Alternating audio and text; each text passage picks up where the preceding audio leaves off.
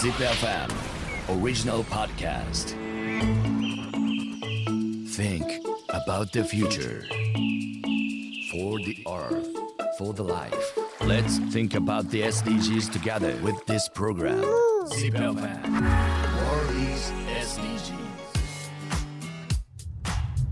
Zip FM, World is SDGs. どうもナビゲーターのめぐるでございます。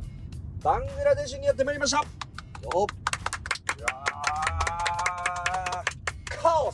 今回ゲストにお招きするのは渡辺弘樹さんですよろしくお願いいたしますよろしくお願いします。Zip お願いします。World is SDGs. このアカデミーというのを作るときにあのーまあまあさまざまな困難があったと思うんですけども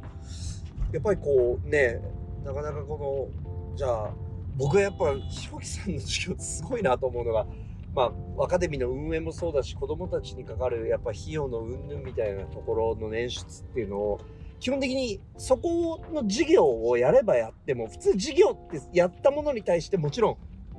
収入がありますそうですよね。でもこの授業が1円もなかなかこう分かりやすくお金を生んでいかない中ではい。やっぱりねお金の苦労もたくさんあった中でよくそのでも学校を作ろうってなった時もお金かかるじゃないですかもちろんかかりますね。諦めなかったんですよねそこでいやーもう悪夢でしたね。あの土地を購入するところまではすごく良かったんですよ。うんあの私たちは自分たちで自分の収益収益を作りたいってことで収益事業を最初からやってたんですね。うんやっぱりあの寄付とか助成金に依存する体制にはしたくないっていうのがあったので,、でその一連の流れで「アリ地獄な街」って映画を作ってそれをに日本でも番組してもいろんな場所で上映をしてはいそこで得た収入で土地を購入することができたんですよ。うん映画を作って映画を見せて土地を購入って、まあ、すごくあの、まあ、いいそこでポンポンポンポンと活動を始めて5年後には土地を購入することができたんですよ。うん。でその上に建てる建物うん。どうするんだっていうところで、まあ、その設計図とかをか書いてもらう、うん。もらえた、まあ、そういう著名な建築家がいたのでそれもすごく良かったんですけども、うん。でそれを作っあの設計図ができた後にあのこの国の銀行財団に話を持ってったらもうお金出すよって話になって、うんそこまではすごくあこれはもうすぐ作れるんだってはい。いうところに、トントン拍子で割とねお金出してくれる人も見つかって、はい。うん。でもアカデミーの建設が始まってからの、えーまあ、6年間が、まあ、本当に地獄というか悪夢でしたね。やっぱり工事の業者があの期限通りに物事を進めないとか、うん。資材をもともと指定された資材を使わないとか、うん。そういったところであの結局もう一回壊してもう一回始めなきゃいけないとか、うん。でそれに嫌気をさした工事業者がもう一回工事ほっぽり出していなくなって、うん。でまた新しい業者を始め探さなきゃいけない。うん。そのタイムロスがあればあるほど運営費がかかってくるので、うん。あのどんどんあの残金が増えていくと。ででまた新しい業者が来たら今度前の業者の責任にしてこの問題は、まあ、前の業者が作ったところだとか、うん。でまたそれで2回目の業者もまたいなくなってとか、うん。でまた新しい業者を探してみたいなところがあってどんどんどんどん予算を膨れ上がっていってもともと予算から2倍ぐらいの予算になってしまったんですよね。うん。でその銀行財団がすごいお金を出してくれるって言ったもののそれだと全く足りなくなってしまったと。うん。でその時は本当にまあ例えって言いますけど本当例えじゃなくて本当にしてる気持ちだったですね。あの、うん。砂漠に水をまいてる気持ち、うん。であの例えば工事の残金が残り2000万高ですっていう時にうん。100なんとか自分たちもお金がない中でもなんとか活動から捻出したり映像事業をやってそこでお金を作ったもの100万高を投入したら残金1900万になるじゃないですか。はい。当たり前に。うん。蓋を開けると残金200 2100万になってるんですよ。うん。要はあの結局工事のあの資材が高騰したりだとか物価が上がったりだとか運営費が上がったりとかしてるので要は多重債務者があの利子も払い切ってないような状況みたいな、うん残金がどんどん増えていくみたいなその状況に陥った時にはもういやー絶対に闇金に金借りて金利だけ払っていくみたいな状そうです況になったで金利すら払払えないからあの元元本が増えていくっていう。うわー。その状況になった時にはもうネバーエンディングストーリーでしたね。もう絶対この学校はこのアカデミーはオープンできないっていうふうに思いました。ああの時が一番苦しかったし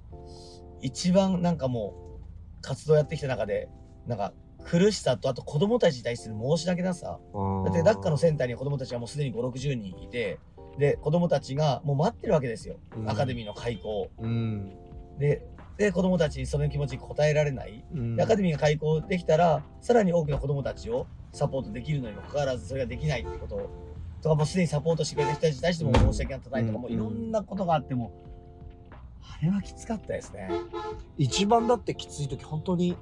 じゃがいもだけ食べて生活したんですいよお金なくて。もう本当にお金をどんどん入れていかないと結局砂漠であっても水をまかないまかないと砂漠はどんどん広がっていくので、はい。もう広げないためにはやっぱお金を入れていかなきゃいけないからもう自分たちの個人のお金だろうが、うん。自分たちの生活費だろうがそれも全部私には限らず一緒創立メンバーのだ、まあね、ば番組の仲間たちも含めてみんなつぎ込んでいったので、はもう家にお金が全くなくなりましたね。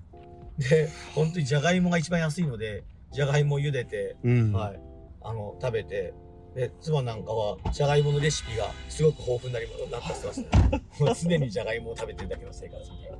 あの時は私もですし妻もですし、まあ、その学科大の仲間たち創立メンバーの仲間たちもみんな疲弊してましたね。ももうこれはオープンできないと。は絶対無理だと。でこのあの建物の外枠だけがある意味アテネの宮殿みたいに残るんだろうなみたいな。アテネのあ宮殿だったらいいですけどね。なんかもう本当にその外枠だけがなんか廃墟のように残るんだろうなって思いました、本当に。ZipFM Worldies SDGs まあでも無事に建てたわけですけどもなんかそのそういう苦難とかを乗り切れる状況そこまでいけたとかはい。あともう一つなぜそこまで全てを失ってもベットできる強い気持ちを持ってこの授業をやれてるんですか、うん、そうですね。それはあのやっぱり子供たちがうんあのやっぱり途中途中で変わっていくあのそのやっぱ目の色だったり成長だったりそれはやっぱりすごく大きな励みになりましたね。もともと路上にいてすごく、ね、逆境にいたにもかかわらずものすごく大きく変わってくる可能性を持った子供たちに溢れが溢れてるっていう、うん可能性に溢れてるっていうのを見た時にうんやっぱりこれは絶対諦めちゃいけないなと。うんだってあの何もし私が何も活動してなかった人間だったら、うんそういう罪悪感とかも責任感も持たなくて別にいいわけじゃないですか。うん別に何も手をつけてないわけだから別にそれ何一つ変わんないしでも、うんやってしまった以上それが見えてるわけですよ。うんこういったものができたらこの数十人数百人の子供たちの人生が変わっていくしかもその次の世代に対しても大きな影響を与えられられられうる人間が育つっていうそれが見えちゃったらそりゃもう後に引けないですよね。うん。そこはやっぱりその喜びを知ってるから。喜びを知ってる分でその可能性にが見えてた分。それは子供たちの可能性がにが見えてなかったらもしかしたら、まあ、そもそもねアカデミーを建てようとも思わなかったかもしれないですし、うん。アカデミー建てようと思った後もあのまあ別にいいやってなったかもしれないですけど、うん。それはちょっとできなかったですね。まああのそういう苦難も乗り越えながらようやくあの今開校できて実際に子どもたち